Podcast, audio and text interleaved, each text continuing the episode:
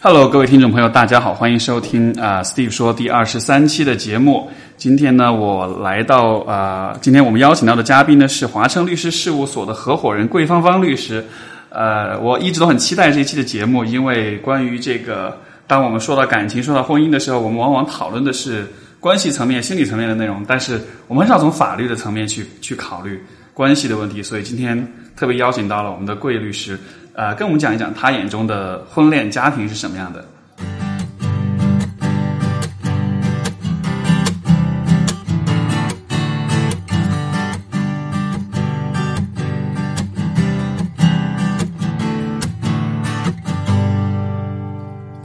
大家好，我是桂律师。那么今天非常荣幸能有这个机会跟大家在电台聊一聊我们的这个婚姻家庭当中的法律视角解读，非常期待。是是是，所以所以其实呃，因为刚才我也说，就是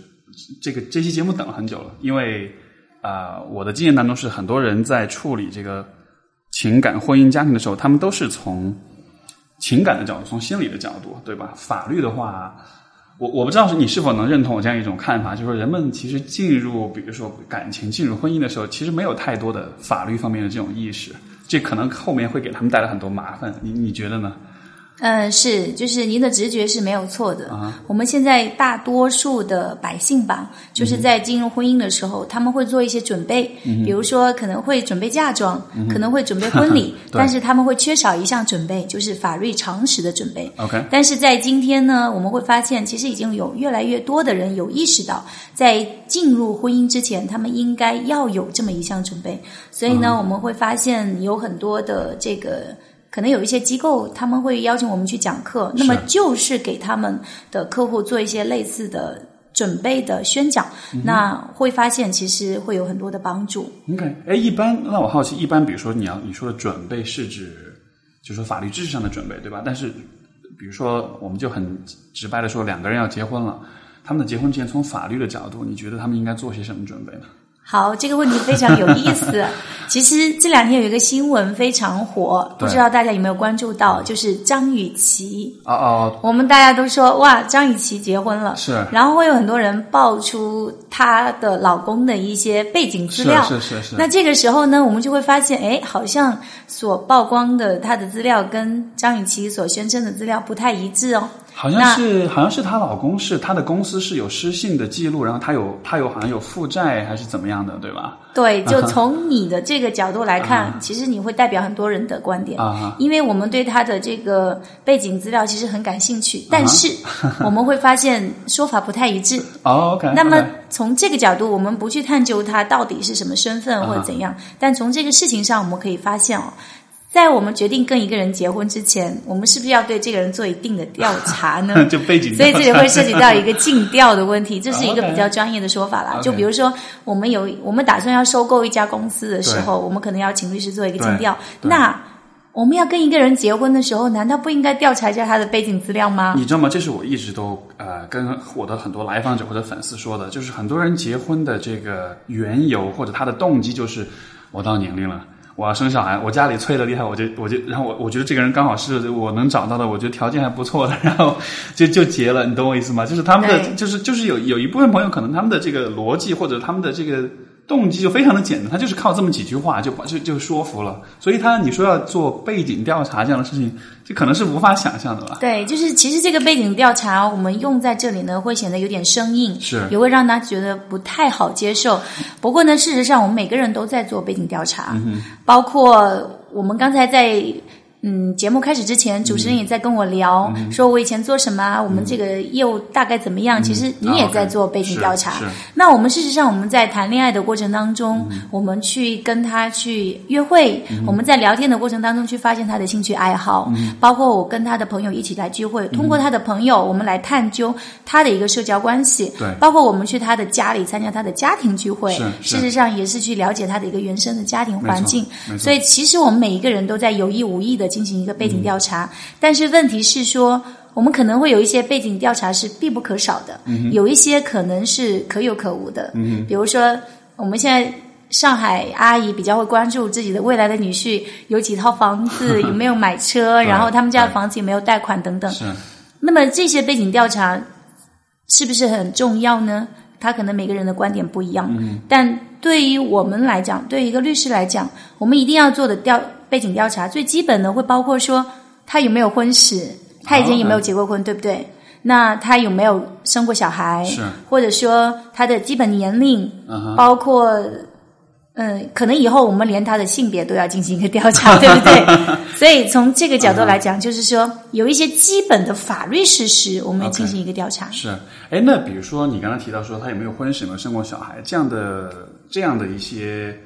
呃调查的话，会怎么影响到后面的婚姻呢？就按按你的经验来说，会有很多方面可以影响啊，比如说第一个，如果是有婚史的人，他隐瞒了。跟他没有婚史，他有婚史，但是他没有隐瞒，这里其实就是一个态度的问题。就无论他有没有婚史，我都可以接受，但问题是你告诉我了吗？所以这里面其实一个忠诚度的调查啦，就是这是通过我们自己的调查结果去跟对方告诉你的结果做一个印证，然后呢，你来核实一下他是不是一个值得信任的人。那那你们会怎么调查？就找民政局找数据吗？嗯，说实话，这个问题我们一般会建议当事人给他一些途径，但我们本人、我们自己比较少去帮当事人去做这些调查，因为这个信息我们目前在民政局全国没有联网的情况下呢。而且我们律师的很多的调查举证权利是受到限制的，所以我们没有办法去调查。但是我们会告诉当事人，如果对方说他有过婚史，已经离了婚，那么是不是给我看一下你的离婚证啊？是不是看一下法院的判决书啊？我又想讲一下，我们前一段时间是是就是那个我们的海豚公主张靓颖，对不对？啊啊，张颖的妈妈对有说到说她的这个未来女婿对女儿不是很忠实的披露了自己的感情状况。对事实上他跟张靓颖在交往的时候还没有结束婚姻关系，只不过是两个人已经分居，感情不是很好而已。但是他后来才告诉张靓颖说，我们两个人正在办离婚手续，而他跟张靓颖是说我已经离婚了。是所以张靓颖的妈妈就说：“那你有没有给到他看一个相应的凭凭证呢？”是是是，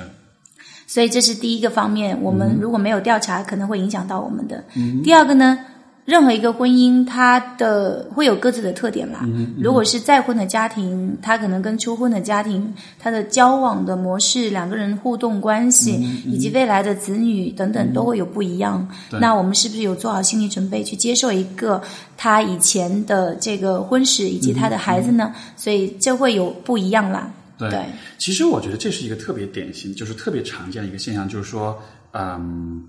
呃因为我这里也遇到相相当的一些来访者，或者说一些粉丝，他们会问，就说我先交往一个男士，而且往往都是，就是我先，呃，可能男女都有，就是说我先交往的这个人，他可能自己有家庭有婚姻，甚至是两方两方都是有家庭有有婚姻的，然后但是你知道，就在感情上是处于一种很，这是一种很很困难、很焦灼的状态，因为呢，就是说你又没有办法放弃呃自己的婚姻，但同时这个人又是一个你情感上觉得很亲近、很割舍不下，然后就困在这样一种这种状况当中吧，然后可能由此就会引发出很多的问题、很多的争吵、很多的矛盾啊这样的。对。对，那从你的角度，你觉得如果是在这样的一个情况之下，可能从最理性的角度，你觉得最最好的方式是什么？停止？你会让他们停止交往吗？其实从你对我的提问方式，啊。我就知道你已经知道我会做什么样的回答。对呀、因为我是一个律师，对。所以我会见证了非常多的婚姻，他们可能会因为对婚姻的不忠而瓦解，也会见证他们的孩子、他们的父母以及其他的家人，因为他们两个人之间的这种婚外的其他的感情，对。而给他们的家庭造成的影响。是。嗯，同时呢，我也在这个过程当中跟他们一起去挣扎，跟他们一起去，呃，去肢解他们的婚姻，是去让他们走入一个新的生活。所以我会发现这个过程真的太累太累了。那我们从这个预防的角度来讲了，我当然是想要说的是，嗯、如果有一些其他的感情出现的话，我们尽量去做一个克制，我们尽量去预估到它的风险是和我们难以承受的后果。那只能是这样。当然，从我们心理学的角度，我们也会知道 可能会很难。对，但是人之所以是人，就是因为他有责任感和他能够自制。所以，所以，所以从你的角度来说，如果比如说呃一个人在关系当中出轨，他接下来面临的问题，就是说出轨之后带来的，至少从法律层面来说，带来的一定是一种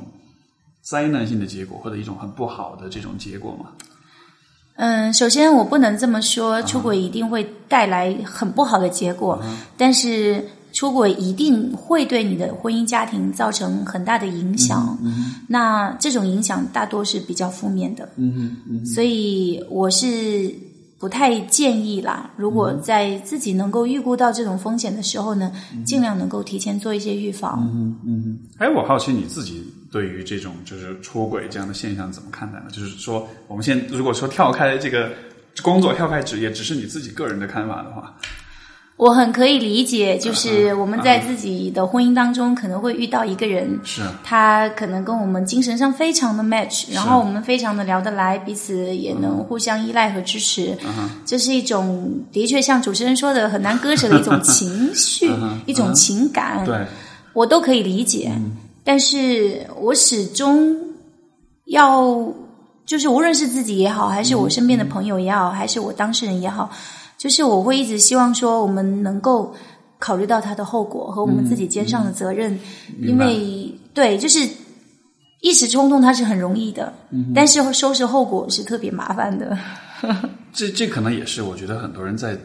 比如说形成所以会这样的关系的时候焦灼的原因。呃，对，而且包括他可能没有考虑到，就在于他可能没有预预期到之后的这样一个整个这样一个，因为因为我是也有是陪伴我的一些来访者走走完整个离婚的过程，就像你说的，当然我是从心理的层面，但是你就会发现，就是可能有的时候可能会这个过程可能会持续半年甚至一年甚至更长的时间，双方的这个不断的拉扯，就可能大家都没有意意意料到就会有这么麻烦，是这是一个这么痛苦的，而且要花这么多钱的一个过程。对对对是是因为因为因为我会好奇，那就是说是因为因为我想可能你在工作过程中，你其实也见过很多的家庭，很多的故事。我自己的感受就是说，嗯，有的时候我是面对着这个有家庭但出轨的这一方，有的时候我面对的是嗯，就第三者的这一方。然后其实当你听了来自不同的方面的这些人他们的不同的故事了之后，反正是我我我我自己的感觉是我其实会对这样的一些。当然，可能从心理的层面，就是对人的理解来说，我就会觉得，呃，虽然我不是说这样的行为是对的，但是好像你会，我我会觉得是有更多的一些这种理解，因为你知道每个人都是怎么想的，你知道他们的出发点可能都是出于其实是人的一些很基本的一些需求，或者是一些一些对情感的这种渴望啊这样的，所以我我理解您的意思，因为我们的当事人吧，就是我们在做案子的过程当中，其实我们也曾经站过不一样的立场，曾经是这个原配，也曾经是出轨有家庭而出轨的这一方，也曾经是在外界看来是破坏别人家庭的小三的这一方，啊啊我们都有过是他们的代理人。那事实上也了解过他们各自的立场。嗯曾经呢，在一个案子的过程当中，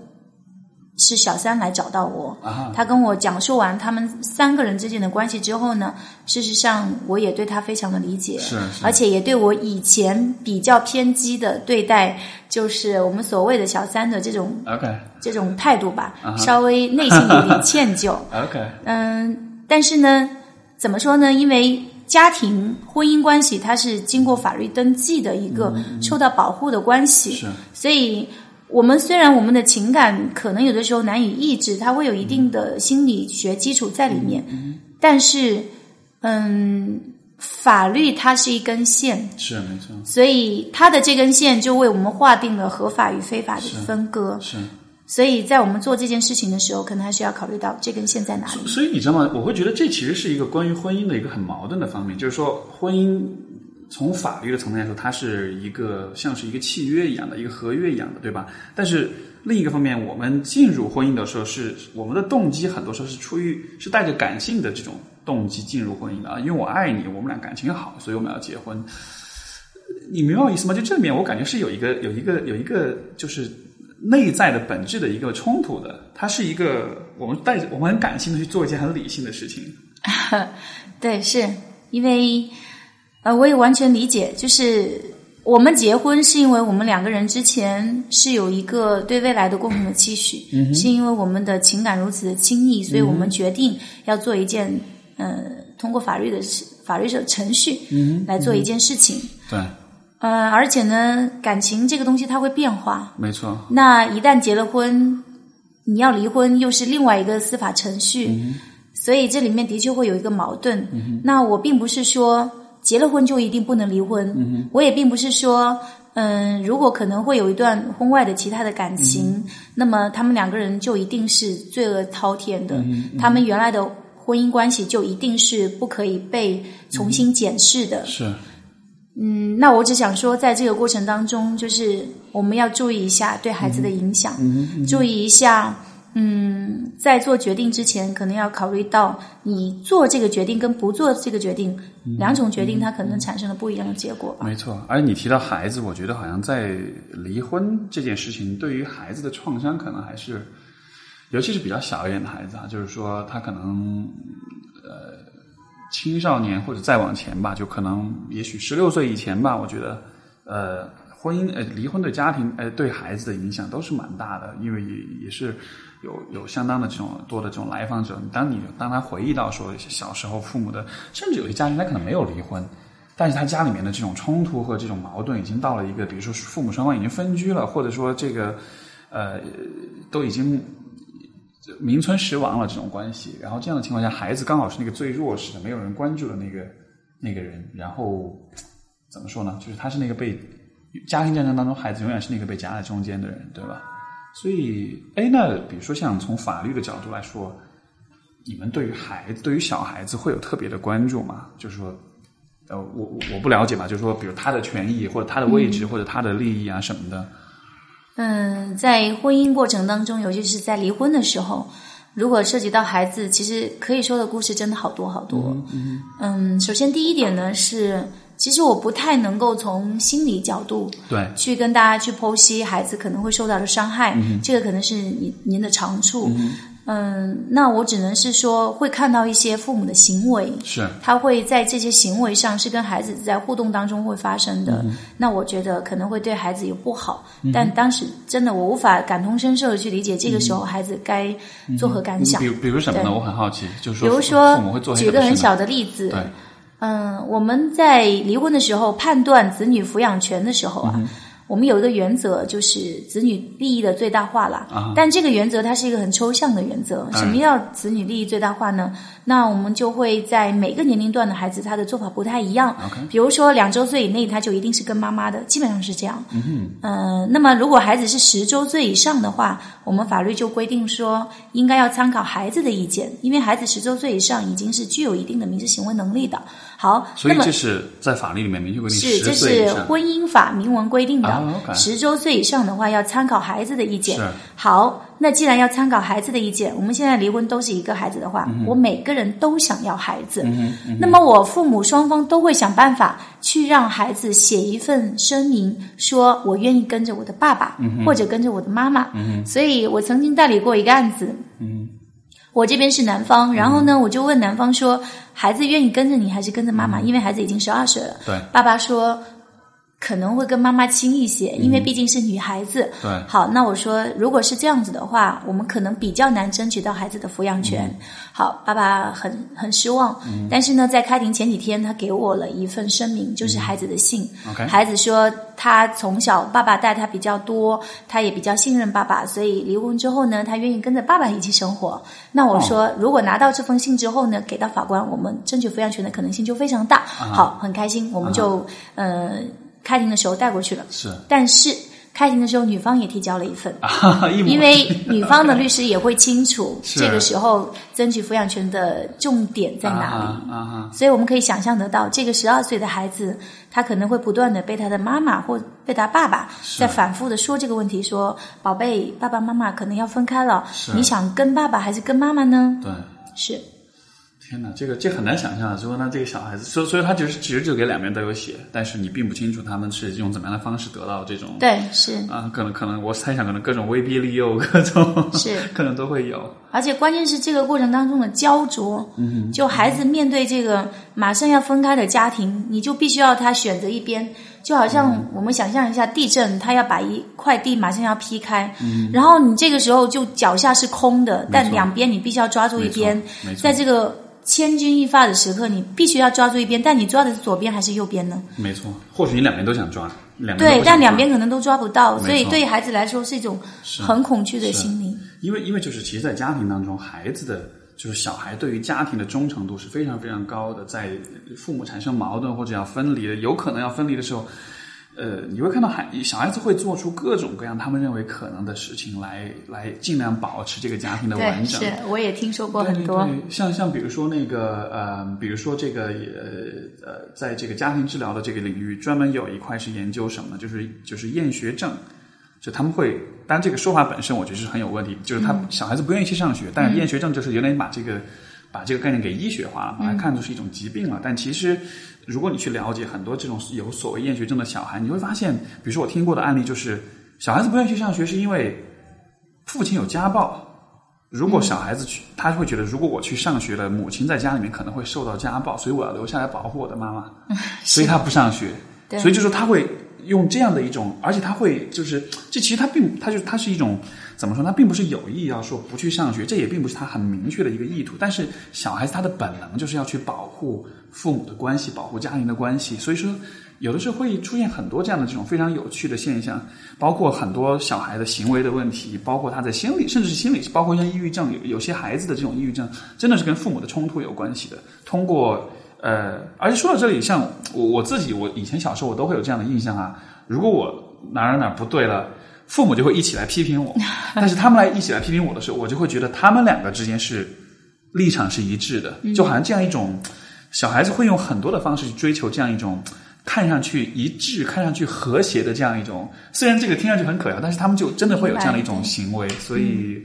这这这是我注意到的一个我觉得很有趣的一个一个方面吧。对是，嗯，就是在婚姻过程当中，小孩子他往往因为他力量最薄弱，对，所以他有的时候他会有一些很朴素的、原始的这个善良的想法，他想要去做，但可能只能他用他自己小小的力量去做，在外人看来可能是蛮滑稽的，但是是。我们如果没有去理会他，可能给孩子造成更大的伤害。是。但是这个时候，当感情不好、家庭不和谐的时候，让父母能够静下心来去听一个孩子的心声，这可能很难啊、可能很难。很难，对因为他们可能都在关注自己的关系的婚姻的问题。是呃，你你你有这样一种假说，你我不知道你怎么看，就是说，呃，为人父母，就是做父母这件事情，其实因为你看，我们要上街要开车，我们需要驾考驾照，对吧？我要做咨询师，我可能需要考考律师，都需要执照，对吧？做父母这件事情，我们先不说这个可行性啊，就是只是单纯从理论的角度来说，你觉得需要有一定的程度的这种筛选，或者是这样一种机制吗？对，我也有听过这种说法，就是说你父母上岗，你有没有上岗证，对不对？对啊上岗之前有没有经过相应的培训学习？是是对，是没有。不过呢，嗯、就是这个问题，我有听过一些专家也有提及啦。啊哈我个人也觉得，的确，我们现在很多人他在做父母的过程当中，可能没有尽到自己的职责。嗯嗯嗯，在上海其实可能会还好，我们至少会用一种爱的方式去做，这种方式也有可能是伤害到孩子的啦。但是至少我们是期盼着孩子的好，他能够健康成长，有这么一种愿望，所以我们想尽各种办法说，希望能够给到孩子好的。但是在于很多地方，我们可以观察到，比如说比较偏远的农村呐、或者说一些经济不是非常发达的地方，父母有可能很年轻就做了父母，没错，可能二十岁或者是多少，甚至更年对，可能更小就做了父母。还有的地方可能为了拆迁多一个人口，然后赶紧生一个孩子出来。是。然后我前几天在我们上海市律协参加一个会议，我们在研讨反家暴的问题。然后有一个检察官有提到一个案子，就是他们为了拆迁，啊就是在两夫妻生了九个孩子，啊天！然后就一定要政府给到孩子相应的按人口算拆点补贴，如果不给，他们就把所有的孩子都扔到市政府门口。所以，当然这是个别的例子，会不多。不过我们会发现，在很多的地方，可能会有一些人的确在生孩子之前，就是首先出发点是什么？嗯，其次，嗯，生孩子之前是否有考虑到想要给孩子什么样的生活，没错，应该以什么样的方式去跟孩子相处。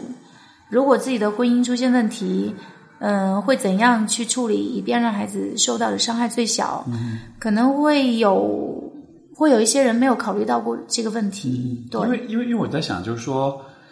你把你让一个孩子来到这个世界，但是他在生下来的时候，他其实是无力的，是非常弱小的，对吧？所以你经过我同意吗？把我带到这个世界？嗯可能每个人都没，就这个可能是个没有人能够真的同意。但是说，对，是但是就是说，呃，也许，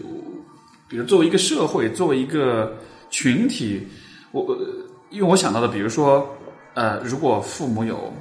有有家暴的行为，他有物质滥用的行为，有包括有恋童癖的话，因为我是有遇到过这样的这样的状况，就是说有人问我说，我家里的，比如说我的姐姐的姐夫，他是有这种癖好的，喜欢看这种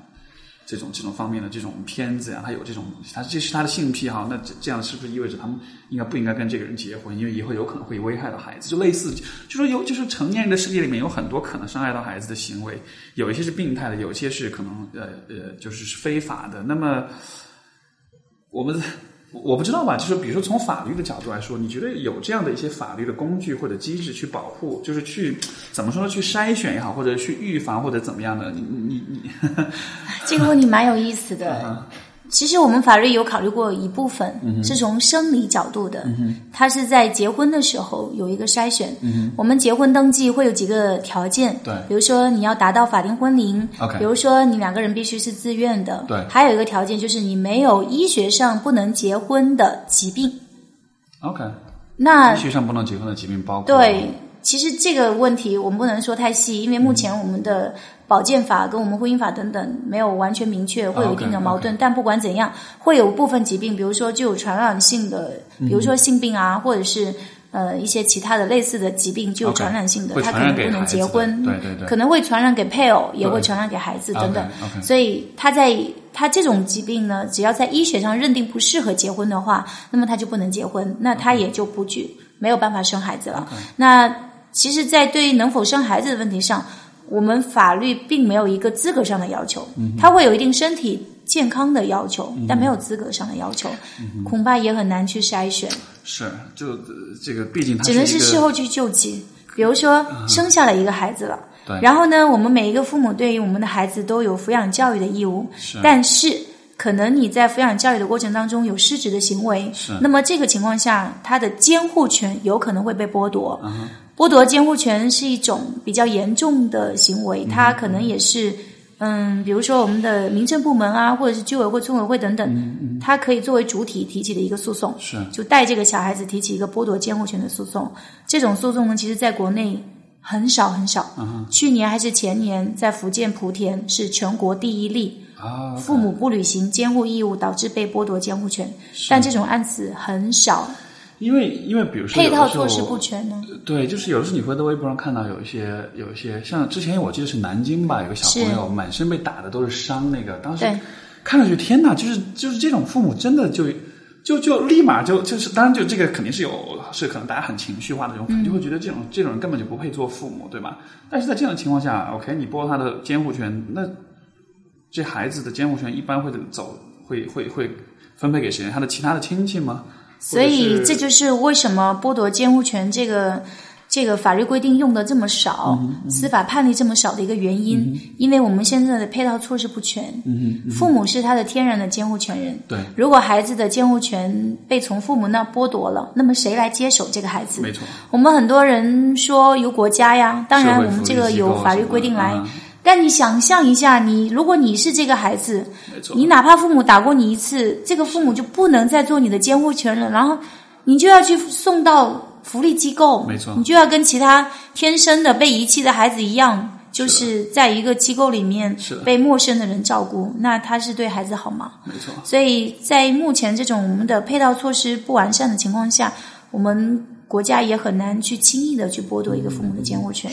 那只能是说，我们父母尽量去做好我们的职责，不要真的走到那一步。像比如说像在加拿大，那么如果孩子儿童保护机构如果认为这个父母是呃无法履行他的监护权，他可能会把孩子带走，可能会把他们放到寄养家庭，因为他们会专门有这样一种机制。寄养家庭的话，政府会给他福利，会会给他呃经济上的额外的这种支持，就是说如果他愿意去接收这些孩子，而且也这这怎么说呢？这种模式也是一种可能性，但是好像国内的话。国内关于寄养呢，我们会有有一些，就是关于寄养也有相应的法律规定，但是目前做的不是非常多，因为寄养家庭的筛选也是很重要的。没错，而且而且你你很难去保障，就是说寄养家庭当中的整个是就是就到最后还是因为他是一个人吧，他不是一个东西，没错，对是，所以会比较难。是，而且而且到了最后，孩子还是最弱势的那一方，就是你只能是尽力的去保护他，但是。对，你没有办法保证，哎，所以所以所以说到这里，我们都好沉重。呃，只能说就是各位听众在要生孩子的时候，就就谨慎一些吧。我我觉得就是因为其实关于这个父母资格的认资格的这个呃这个这个讨论，当然可能大家更多是带着比较感性的那种，因为这样的讨论往往是会在我们听到一些很糟糕的、令人令人感到非常诧异和震惊的这种事件或者是这些故事出来之后，才会有这样的讨论。但是。怎么讲的？的的的的确是一个问题吧。因为我的理解，本来家庭，呃，关于家庭的、关于人际关系、关于道德的这些东西，可能都是本来应该是由社会的传统，是由就是说社会风气、道德这样一些东西来来去约束。但是显然，你看现在的这个。就是现在这样一个氛围之下，可能大家会考虑这方面会会更少一些。包括你说一个家庭为了分配这个什么政府补贴生九个孩子这样的事情，就是大家好像都这是一些特例，对，是是是，嗯，另外一个层面来说，就是嗯呃，因为你因为现在这个有一部分的呃，就就不是每一个人都。像在以前的话，可能大家的最终的归宿都是婚姻，都是结婚。但是实际上，也许现在有越越来越多的人去去考虑说，呃，丁克家庭就是只是结婚，但是不生小孩，或者甚至就就就就一直单身，甚至会有的呃，比如说有些女性她会说我不想结婚，但是我想要小孩，对，是这样的一些状况，这样的一些选择和可能性，你们会有考虑过，或者你们会有接触过吗？嗯，我本人呢是非常尊重每一个人的选择。那我可以跟大家分享一个我的咨询的一个案例。OK，他呢是一位嗯男性的同性恋者。OK OK，那么他。他跟他的一个他的配偶其实感情都非常稳定，但是问题是在于什么呢？他的家庭，他的他的男性伴，而是他的他跟他的男性伴侣之间感情是很好的，但是他的家庭并不清楚他的性选择，OK，所以希望他能够有自己的婚姻。那么在这种家庭的和社会的这个期盼之下呢，是。他就跟另外一个女性同样是同性恋者，两个人选择了行婚。对，那他来咨询我是什么意思呢？是后面他们两个人想离婚了，嗯因为他们这种特殊的婚姻状态，嗯，就是说。虽然之前进行过一些相应的约定吧，但是现实是复杂的。他们居然没有意识到两个人可能只是行婚，但居然有这么多问题，可能涉及到经济。后来居然女方想要生一个孩子等等，所以他们觉得感情难以为继，就不能说感情难以为继，只能说婚姻难以为继。所以他就来咨询我说，这个婚姻要解除应该怎么办？那我在跟他做咨询的这个过程当中呢，其实我也感触蛮多的。第一个就我觉得。在这个社会还不是非常开放的状态之下，他们很难以通过一种公开的方式吧，来表明他们的一个性选择，来选择自己想要的一个生活，其实特别的压抑。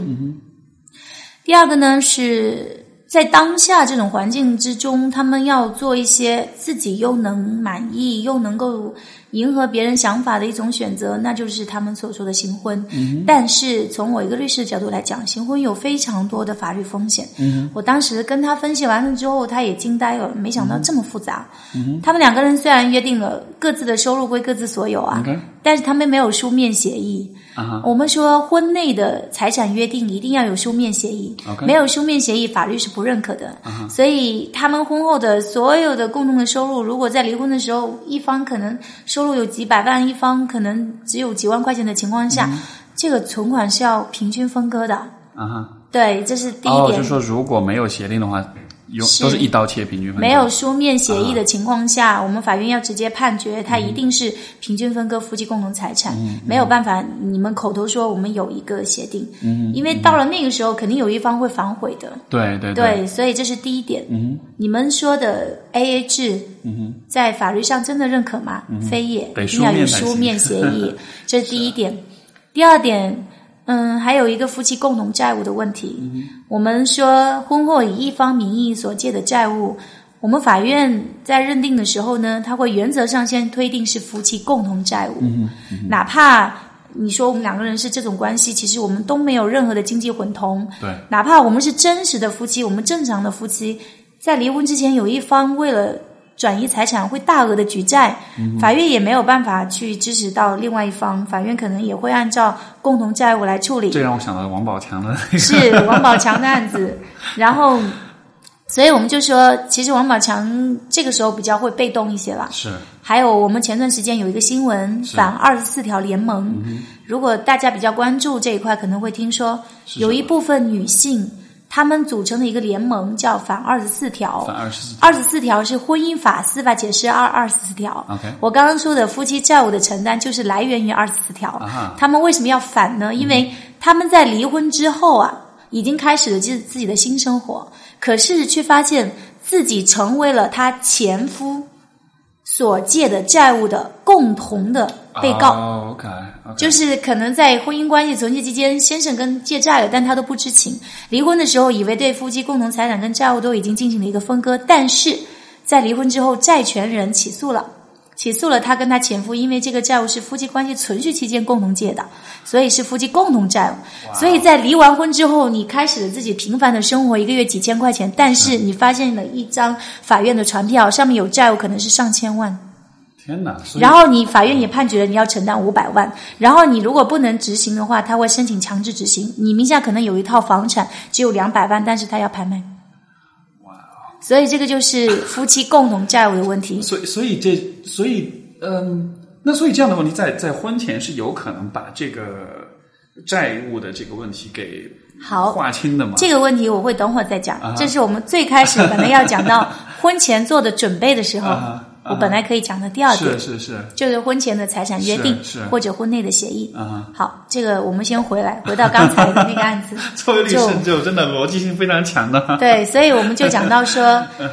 呃，我接待的这个个案，他是男性同性恋者的话，他们这种行婚的第二个风险，就我刚刚说的这个，第一个是财产的问题，第二个是可能你要背负未知的债务，还有第三个就是关于子女抚养的问题。因为他们虽然约定了不生孩子，但这是一个君子协定，对不对？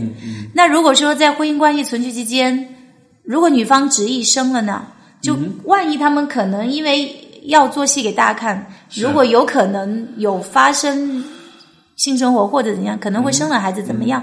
或者是哪怕没有，那女方如果在婚内通过人工受精的方式，嗯跟其他的男性的精子生了一个孩子，这个孩子是你们婚姻关系存续期间的孩子，嗯所以这个孩子在法律上会认定是你的婚内的。但他不会去看他们的 DNA 的这个 DNA 那可能是另外一回事，这里就不是另外一个诉讼了吗？啊那也很麻烦。所以在这个问题上，子女的问题，生不生，是是生了之后如何抚养，子女的继承，离婚的时候财产分割，嗯都是我们要面对的问题。所以这都是我们目前的社会期待以及立法体制之下。给我们这一类人所设置的另类的障碍，嗯它跟我们每个人遇到的问题都不同，没错，因为他们是左撇子，所以跟我们遇到的问题都不一样。嗯是。嗯哇哦，所以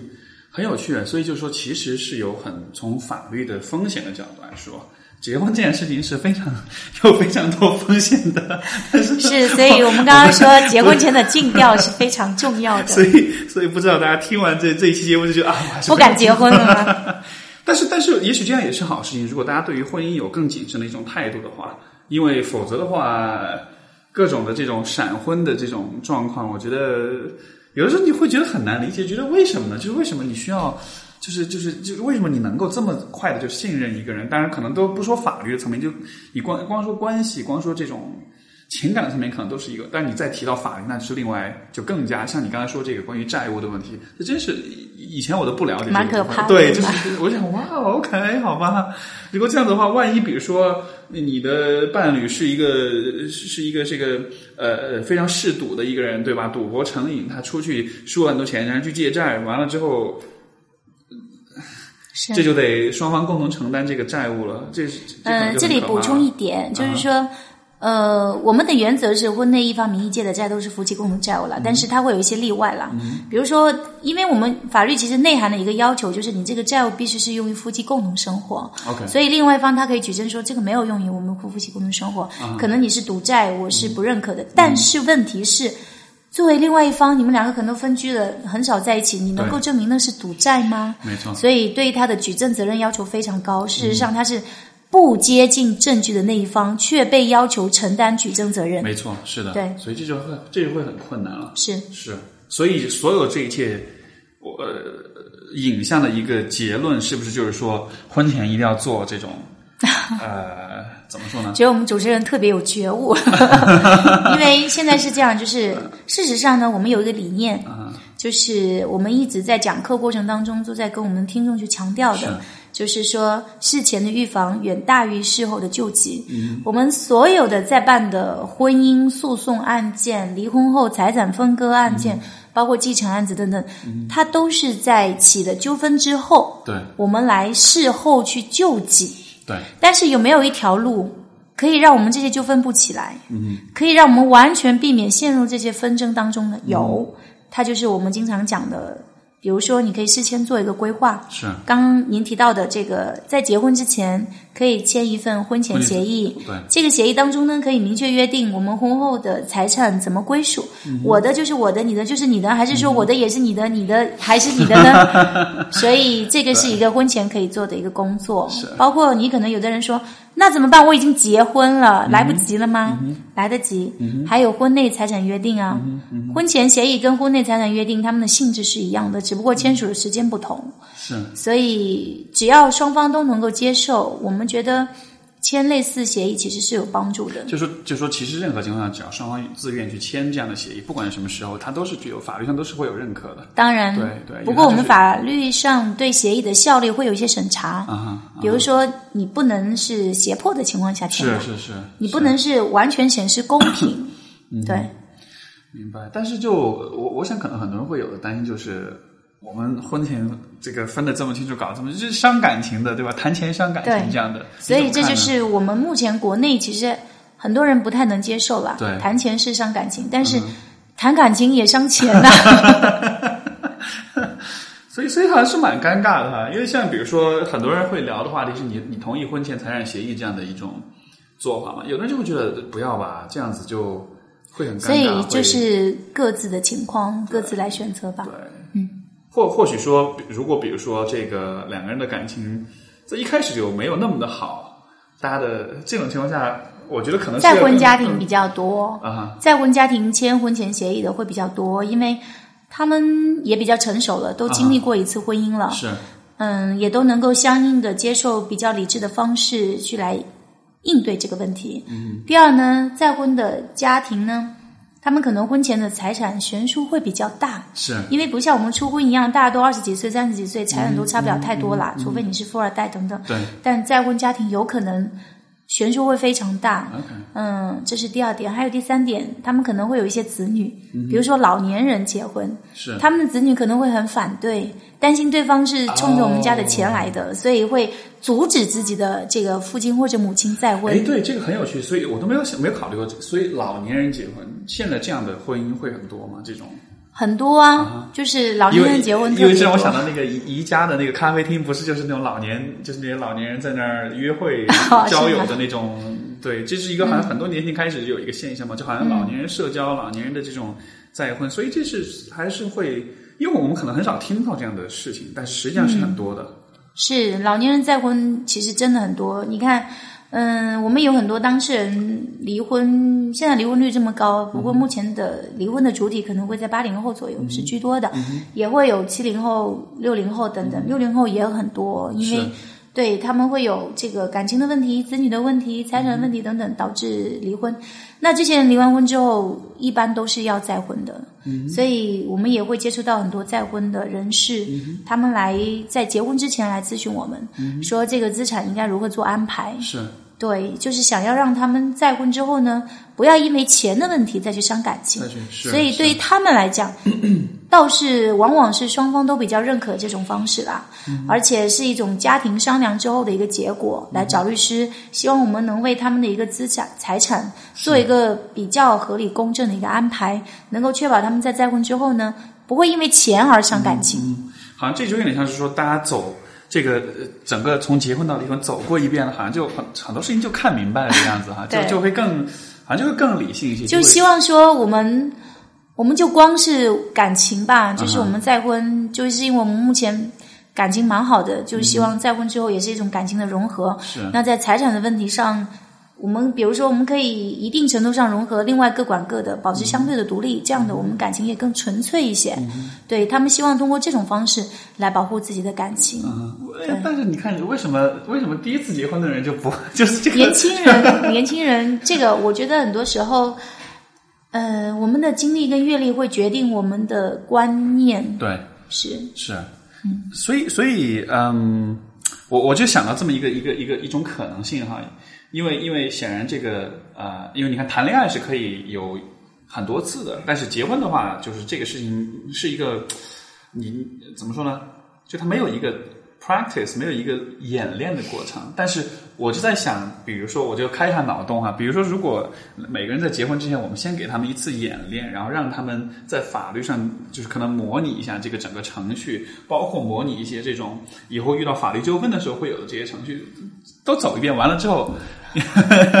然后再再看问问他们看要不要结婚，或者说要不要再去做。你做这种婚前的呃协议啊，这些什么的，可能这个样子会有起到一定的这种提示或者警示的作用嘛，让他们知道，就是说你你你即将进入这个关系会给你带来多少的这个这个问题或者风险，嗯，觉得这个脑洞开的蛮好的。包括包括那个呃呃，我我之前有跟朋友在聊，呃，好像呃就是说呃有没有可能，比如说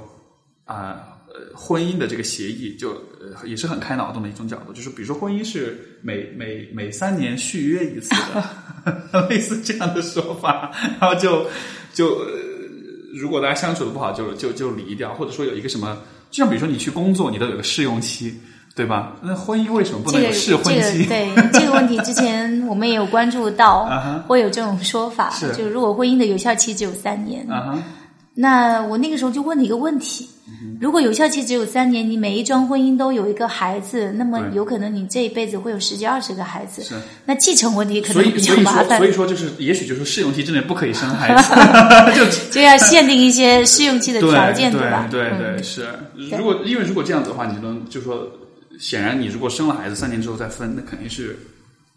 对吧？但是如嗯果试用期之内不生孩子呢？你觉得这样的就是完全假设不考虑可行性的话，你你你觉得呢？这样的话会不会让大家对于婚姻会有一种更理性的一种态度，或者是更负责任的态度？我应该会有吧，当然也会有一部分人就不敢再进入婚姻了。是。对，是，那也是一种自然筛选，对吧一？种，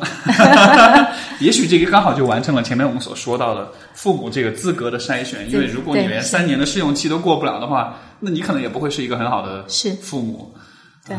但这里我想到了一个问题啊，嗯就是我们人其实一辈子，他人的一个终极的一个意义，应该是在于我们人本身的价值，嗯在于我们的。呃，亲情互相的这种攀附的过程当中的一种感情的凝结，嗯、那工作其实只是我们实现我们的人的生存的一种方式，或者说工作当中当然也会有我们的工作价值、社会价值在里面。对，其实我们的生活和感情，以及我们的工作和事业，它是两方面，而且第一方面可能会更重要一些。我我是从我们一个人的价值来讲，但是有没有注意到，我们往往会在讨论说，我们一直在学习，在学校学习，学习文化知识，然后学习这个这个为就业做准备，然后我们一辈子都在工作，都在考虑我们的晋升、我们的事业，有没有考虑过我们自己的生活跟家庭？为什么都没有人考虑？就像你刚刚说的，对吗？这是一个我永远都在跟所有人都在讲的观点，就是说你从小到大关于爱情、关于婚姻，你你学过多少？你做过多少准备？对呀没有人教，也没有人，就就就甚至也没有人考核，然后你自己也没有考虑这个问题对。啊，对啊，对啊。但是但是大家对这方面的期待又很高，又希望能够很亲密，希望能够很幸福。可是我好像并没有相应的这种啊、因为我们中国人习惯了应试教育，是所以也许以后要有一个考试，就是关于亲密关系的。这样的东西，个人实现的是是是，但是这样的，就说这样的东西去，你说通过传统的教育方式，我觉得很困难吧。就说、呃、可能自然最自然的方式还是就是大家多谈谈恋爱，然后就多有点经历，这样子的话，情感经验丰富一些，也许这样的话处理很多问题会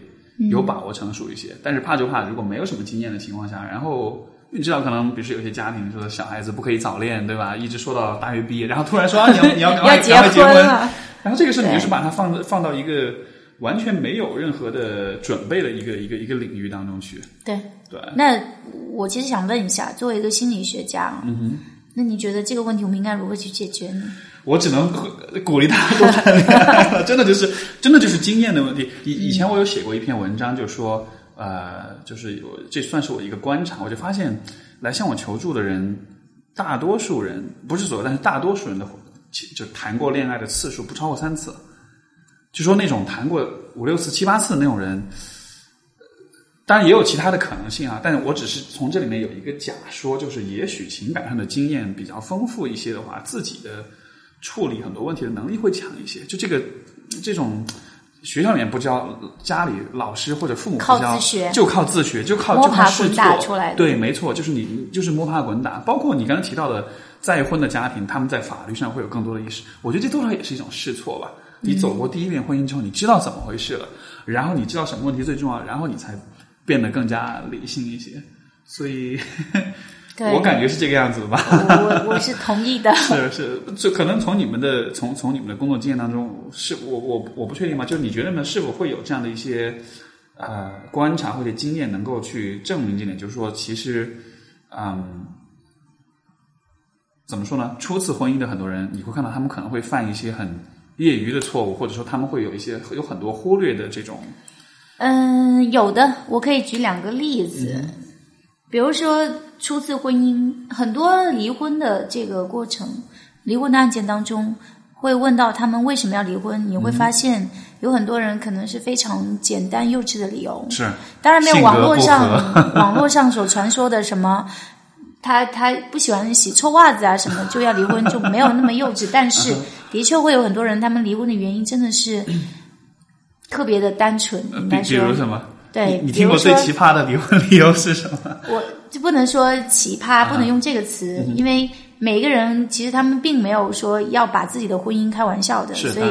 对，所以他们离婚可能只是因为说，嗯，一个人很喜欢去旅游，但另外一个人可能不喜欢，所以他在一定程度上是一个观念的问题啦。这这就会导致离婚吗？对啊，因为他们经常会为这个问题争吵。啊比如说男方他他一定要每年都要出国旅游好几次，然后呢每次旅游都有各一样的主题，比如说这次是乐跳伞主题，然后下次是潜水，但女方她可能不是这样子的性格，她可能觉得她需要居家，然后她可能需要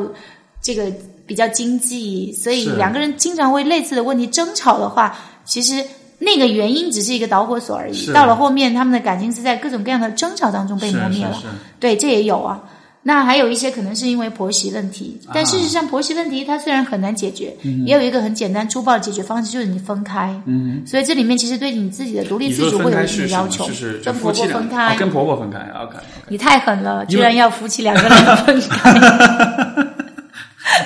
不知道吗？因为有的情况下的确是可能夫妻分开，或许是更对，有的时候会说冷静一下。对，对我说的是，就是说，嗯，跟老人分开，是因为他们老人其实是很关心我们，所以想要跟我们在一起，来帮助我们照料生活、照料孩子。是不是说一般出现婆媳关系的问题的家庭，往往都是住因为住在一起？当然啊没有住在一起，因为你没有那么多共同的生活空间，所以起矛盾的时间比较小。是是是，而且你很少见面嘛，所以彼此之间还是怀有一种尊敬嘛。嗯，对，所以还有一定的界限啊。对是是，所以其实我是蛮不赞同住在一起的。嗯哼，嗯哼，当然我自己是住在一起的，不过我会有很多技巧去处理它。是是但那是因为我已经建了很多坑了，所以我能够处理好。但是我会发现很多人真的处理不好，所以我蛮建议分开。但为什么不分开呢？因为很多人都是觉得分开完之后，我自己不会煮饭啊，我也不想说要洗衣服啊，我带孩子好累啊，我就忙不过来。是所以他们一方面又想要享受老人住在一起之后给他们生活上带来的便利，又无法忍受老人对他们的感情的各种指责，，没错。所以而且而且这里面或许还有一个角度，就是说可能涉及到关于孝顺的问题，觉得老年人如果让他自己一个人住，觉得这好像是一件很不道德的事情。会有一部分是这样，嗯对，所以我们中国人的家庭观念比较浓重、浓厚一些，是但是我们往往又缺少一些彼此之间的尊重跟理解。就是这种对，就是就是说关于我觉得就是关于界限的问题。其实说到婆媳关系的话，其实很很多时候我我都会倾向于把它解读成就是一个界限，就是一个比如说老公和妈妈的关系，老公和妈妈是一个是原生家庭，然后新的家庭，两个家庭之间的界限是很有的时候是很模糊的。有的时候这个、这个这个这个妈妈呃这个婆婆会把儿媳妇儿也当成是自己的女儿，也用那种管教的方式去对待，但实际上。夫妻俩的这个生活，他们的关系应该是一个相对独立的一个一个系统，但是就会有这样一种界限的模糊。尤其可能上一老一辈儿人，他们也许在界限的方面，这种意识就会更加更加的这个弱啊，所以产生各种各样的婆媳关系。所以说，是刚才我们所说到的常见的新手的错误，就是有婆媳关系的问题，然后啊、还有一些就是很简单的生活、呃兴趣爱好的问题。这种差异导致的冲突。对，我觉得这种差异不应该是谈恋爱的时候去搞清楚的吗？就是所以我们曾经讨论过一个问题，嗯就是谈恋爱谈的是什么？没错，是，对是，恋爱是要谈的，但是我们就是拉拉小手看个电影吗？那在这个过程当中，其实会有很多的问题已经暴露出来了，你有没有意识到？没错，你有没有想说要怎么去解决？如果不能解决，你能否忍受？是。所以，所以理论上说，其实如果能做一下婚前的这种，就是婚前的辅导跟咨询，至少我觉得能够有这么一些这种 checklist，一些问题的列表。OK，我们一起坐下谈一谈这个问题，我是否能谈拢？如果谈不拢的话，可能包括从法律的层面来说，对吧？比如说你是否能接受两个人婚这个有婚前财产协议这样一些东西。对，是这样子的话，也许会更效率更高一些，或者更理理有些问题会更全面、更完善的考虑到了。对，就是我的确很赞同，但是我们会发现，我们做工作、找工作之前，我们可能会做很多的调查，这家公司怎么样，我会投简历，然后我来筛选。但是我要跟一个人结婚的时候，居然没有，因为我只顾着去跟他，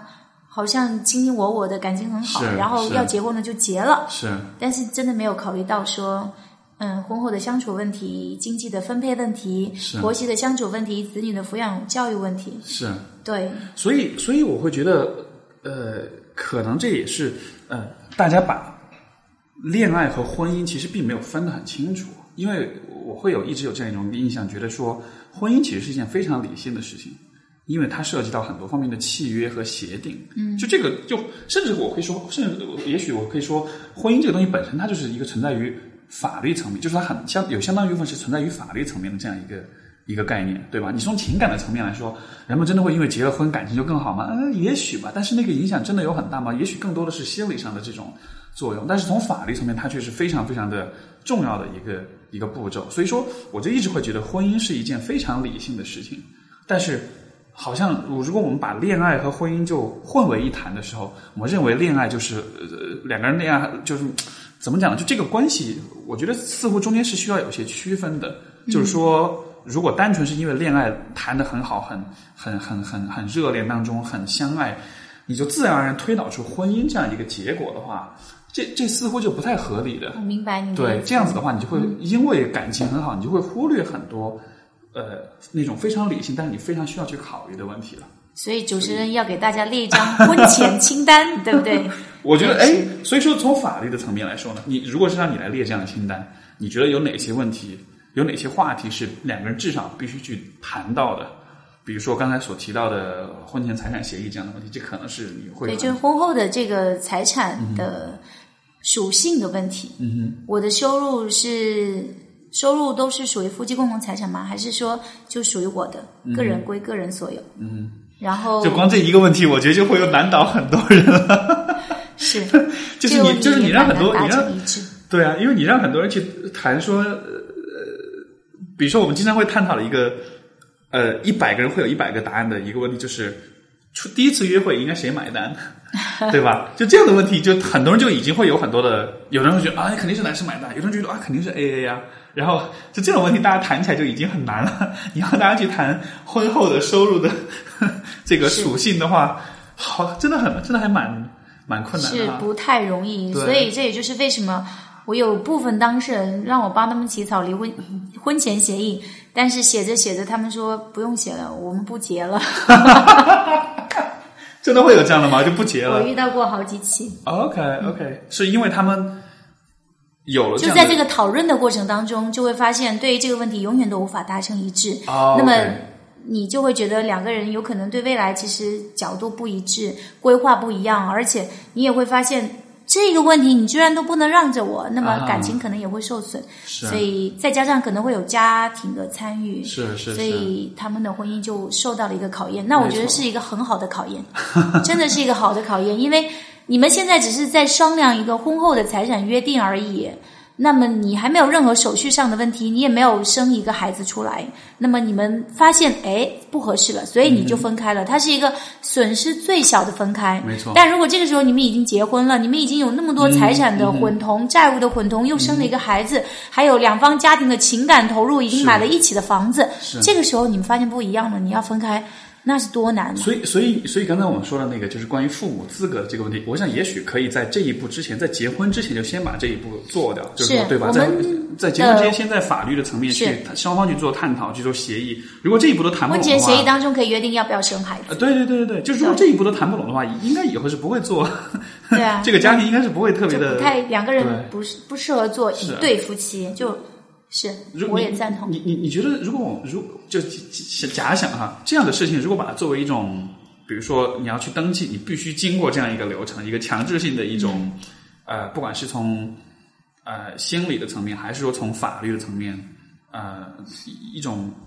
也许是一种必须性的硬性的一种一个一个一个流程。OK，我们有比如说这么十个问题，必须去谈，然后看你能不能谈拢，啊，谈拢了，咱们才能结婚。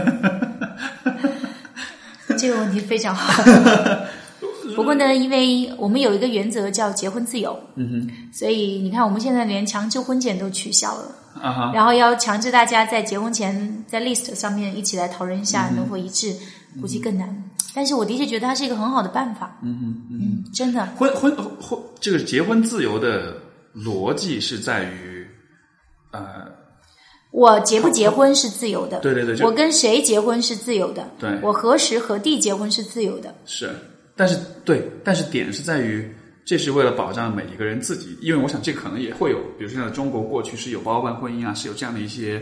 现象存在，所以说它可能是从这个角度去保障每一个个体的自由，对吧？但是问题是在于，呃。但你会不会像有点像一个强制的家长说：“孩子，我是为了你好啊，所以你们在结婚之前一定要这十项要过一遍的。”我我也不知道啊，就这个只是一个，就是说，我觉得其实我是觉得很好，我也是很赞同。就说就说呃，因为我也没有想过这个问题，我是今天跟你聊，我才是往这方面去想。我就觉得是你可以是有自由，恋爱自由、婚姻自由，但是同时自由也不是一个绝对的一概念，就是自由也是有一定的限度、有一定的范围的。对吧？如果说，比如说，呃，两个人有结合的自由，但是如果我们能从从旁人的、从从专家的角度、从旁人的角度，我能看到你们俩的这种自由的结合之后，一定是会带来很糟糕的结果。那这样的情况下，作为社会从或者法律的层面，我应该去干涉这种自由嘛？这可能就是一个很很很不好、很很对很不好平衡的一个问题了，对吧？我比如说举一个极端的例子，比如说就。如果比如说两个人都有物质滥用的历史，都会吸毒或者酗酒什么的，然后他们想结婚，那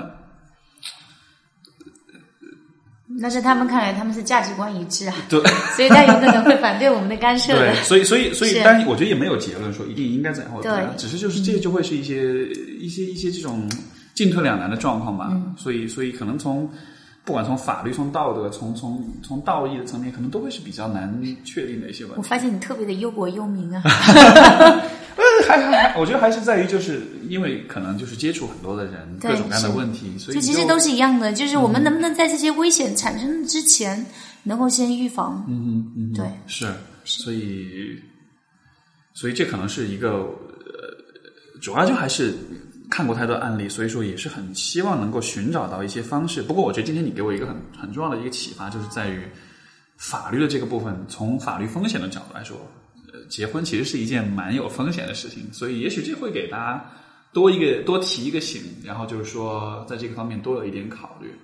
而且而且很多的婚姻现在也是不光是两个人的结合，也是两个家庭的结合。嗯，这就更复杂了，因为本来现在的子女，很多子女和父母之间就有很多的经济上的这种牵连啊、瓜葛啊。如果再涉及到两个家庭来一结合的话，那可能就会是很麻烦的一个过程。是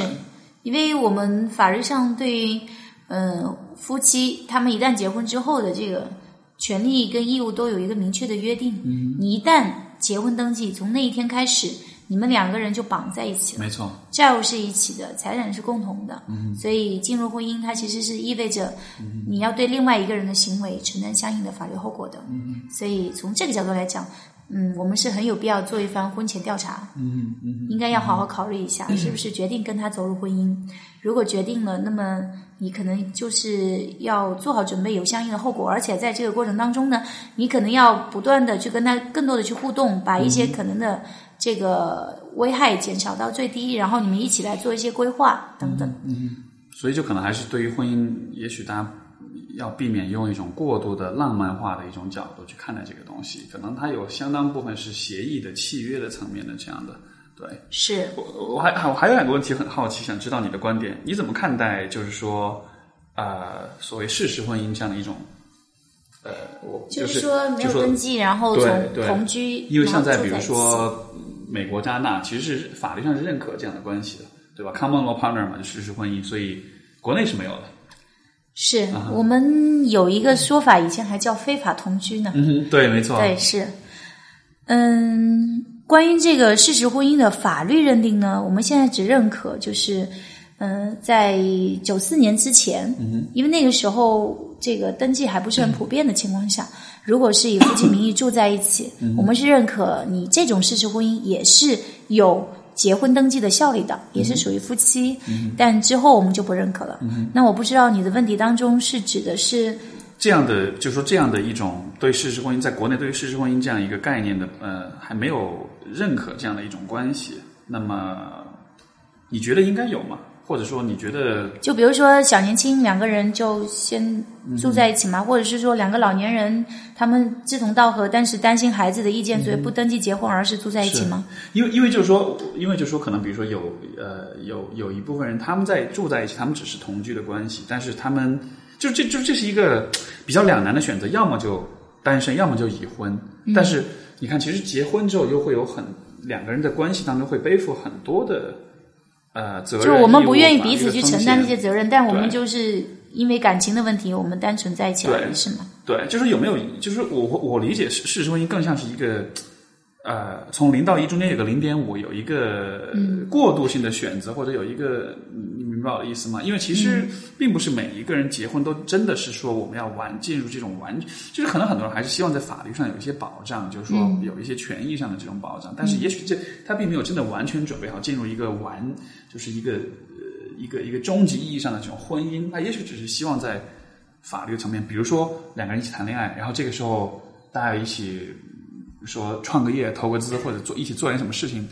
这样的情况下，你们的关系如果是从有一个，当然我现在可能说的都是因为我并不懂，我只是在想象这样的场景，在这样的情况下，也许有有一定程度的法律上的这种认可的话，可能会会更更更有保障一些吧。嗯，我们目前没有这种法律关系，但有一个词叫同居关系，就是已经把非法两个字去掉了。OK，但我们认可是同居关系，所以呢，在于我们的这个法院的案由当中，也有一类纠纷，它叫同居的子女抚养或者是财产分割的纠纷。OK，所以，对于这类关系，我们法律它其实是不倡导，当然它也无法去禁止的关系。是，是对，但如果这个关系过程当中它产生了一些财产的问题，我们还是要处理。我们处理的原则就是说，同居期间的共同财产也是平均分割，同居关系怎么定义呢？就是两个人共同的稳定性的住在一起，但是却没有结婚登记。OK，这个稳定性，这个住在一起的时间有，比如说一年两年，会有个这个没有规定，但就是说啊希望能够比较稳定。比如他们有一套房子，或者他们租了一个房子，然后住在那边，比如说好几个月、半年、一年。嗯，对其实也是很模糊的概念，并没有说一个很界定、很清楚的这种。是没有 OK OK，对，是，所以所以我就在想，比如说这样的关系，如果能够得到法律层面更多的、更多的这种认可的话，不知道吧？也许可能很多问题会会会比较好处理一些。我觉得 其实，在目前法律没有对这种关系进行一个界定和认可的情况下，我们如果想要选择有这种关系，也是可以有一些方式可以保护到自己的。比如说，您刚刚讲到的两个年轻人，他们还没有考虑到一定要结婚，但是。嗯，感情不错，他们也想一起投资或者创业做什么，他们可以有协议，嗯，就是他们这个协议，比如名字无所谓，可以叫同居协议，也可以，或者是单就他们想要做的这个工作，他们签订一个协议也可以。对，就是说我们在法律没有细化到这么小的领域的时候，其实我们的民法通则、我们的合同法等等，也已经为我们做了一些准备。我们可以选择通过他们来保护我们的权利，可以通过他们来进行一个我们自己的权利义务的一个约定，这个没有问题。对。嗯因为我以前听到过的一个状况，大约是说，这个可能男方要开公司，然后他交往的还没有结婚、未婚的情况下，然后让这个女方去做这个注册法人吧，然后这个是郎郎教授的故事吗？他他的那个也有，但是也在生活中真的也有这样的状况发生。嗯对然后对这种状况下，其实是很是很是很有风险的是，啊哈。所以这种情况下就需要我们自己去评估，因为法定代表人他还蛮好听的，但是事实上他是这个公司的对外的唯一的。嗯法律认可的一个代表人，所以他不需要有一个公章盖一个委托书，他就可以代表公司对外签合同做任何事情。对所以法定代表人他会为公司的很多民事也好、刑事也好责任需要承担责任的。对啊，对，所以就是 在做一个主体之前，一定要考虑好他的法律后果。没错。好的，好的，哇，今天又开了好多眼界。呃，我最最后一个问题就是，嗯，如果比如说作为很多这种像我这样的，我我其实对于这法律这个层面其实了解真的还蛮有限的。如果你觉得大家需要去更多的去了解这方面的问题，比较好的学习的资源或者方法是怎么样的？直接去读婚姻法吗？婚姻法它是我们法学院学生的一个法学教材啦。那么作为我们普通的一个百姓，我们想要去了解一些婚姻家庭方面的法律的常识的话，其实会有很多方式，比如说。嗯，现在你可以关注微信公众号，会有很多类似的专业性的微信公众号，它会有很多的法律法规、案件，然后有一些实务经验的总结等等。嗯，如果允许的话，我可以做一个小广告。哦当然我们会有一个微信公众号对，叫家和家事。家呢，就是家人的家，单人旁的家，和气的和，家事就是婚姻家事的家事。这是我们团队办的一个微信公号，那么上面会有我的非常多的原创文章，会有非常多的八卦普法文章，包括王宝强，包括这个郎教授，包括很多明星。我希望能够，我们不在八卦中成人，我们要在八卦中成长。是的，我借每一个八卦的案子去普法，所以啊，这很赞。是对是，这就是我的这个工号的一个最大的特色。另外，我们还会有非常多的这个常见的一些婚姻家庭的案件，我们通过那个案子，其实是每个人可能都会遇到的，然后去学习这个法律法规。对，因为微信公号大家用的比较多，所以这是第一点。第二呢，还会有我们会有很多学习的频道，包括电台也好，包括我们很多其他的自媒体啦，嗯电电台，然后可能会有一些其他的网上的专栏文嗯章等等都会有，这个也都是可以的。如果有意识的去学习也可以。我我会这个各位听众，我会非常非常强烈的推荐你们一定要去看一下我们的桂律师写的文章，因为我觉得真的真的是蛮重要的，这真的是一个大家没很很少会关注到的部分。所以家和家事，对吧？我回头我也会把这个公众号写在这个节目的介绍里面，大家有兴趣可，以去关注。谢谢，谢谢。好的，好的，非常感谢桂律师。那我们今天节目就先到这里，很感谢，你的分享。谢谢，谢谢。好，各位听众朋友，我们就下期节目再见，拜拜再。见。